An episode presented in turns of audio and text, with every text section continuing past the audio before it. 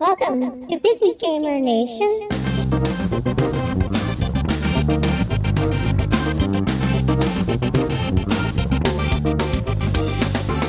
At PAX Prime 2012, we learned about the challenges that Supergiant Games grappled with while porting their brilliant but deep action game, Bastion, to the iPad.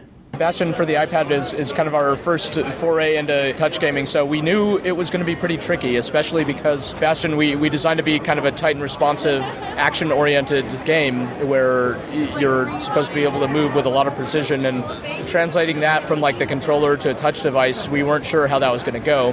And frankly, we weren't going to release it at all unless we felt that we could uh, kind of solve the problems around that.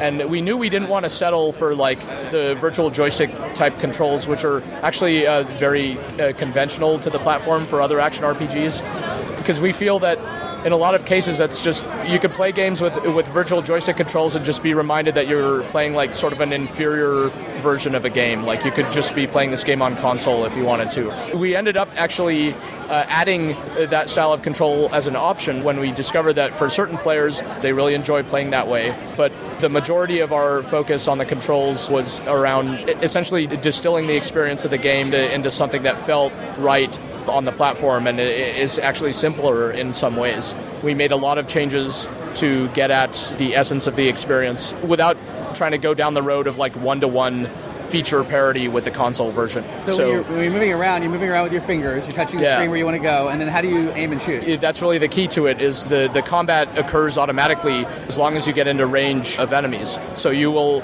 with melee weapons, for example, as long as you get next to something that you can attack, you will attack. Because as we are thinking about Bastion, we're like, this isn't a game about aiming because even on the console versions, you aim automatically as soon as you use your weapons. It's not really a game about pressing buttons because you know there's no reason not to attack when you know you're in a dangerous situation. So it's really about movement and uh, using timing and precision. Basically, with the controls we ended up with, people can play the game, you know, sort of one-handed and, and still have like a challenging experience with it, even though it's not you know identical to the console version because that wasn't really our goal. We're trying to capture the experience of it and bring it to a new audience. Story's the same. yeah, yeah. The content of the game is is yeah. The story's the same exactly. It's not like a continuation. The enemies are the same. The uh, those things there are a bunch of tuning changes all throughout the game because as a result of the control changes, we made many other like little tweaks and we kind of rebalanced the entire game. But those changes, I think, for most people are going to be pretty subtle.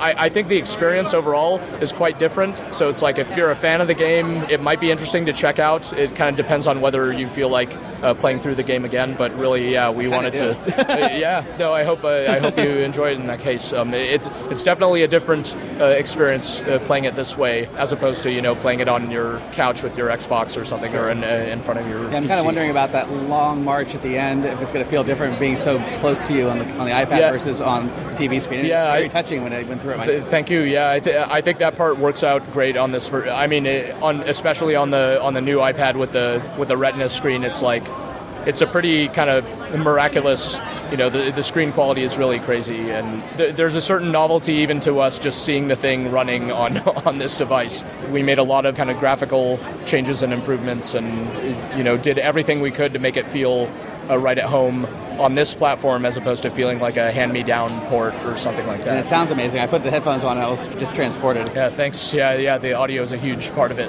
That, that was actually one of the challenges because we know that a lot of people play especially on the iPhone. We don't have an iPhone version; it's iPad only. But especially on the iPhone, uh, our impression is that a lot of people play games with with their audio turned off altogether. So the very first thing you see when you start the game is like headphones recommended for the best experience because we're like we hope that people won't play all the way through this game not realizing that the sound is a big part of it totally. between the narrator and the music and everything but yeah. yeah it's a huge part of the atmosphere and, and obviously key to the storytelling and everything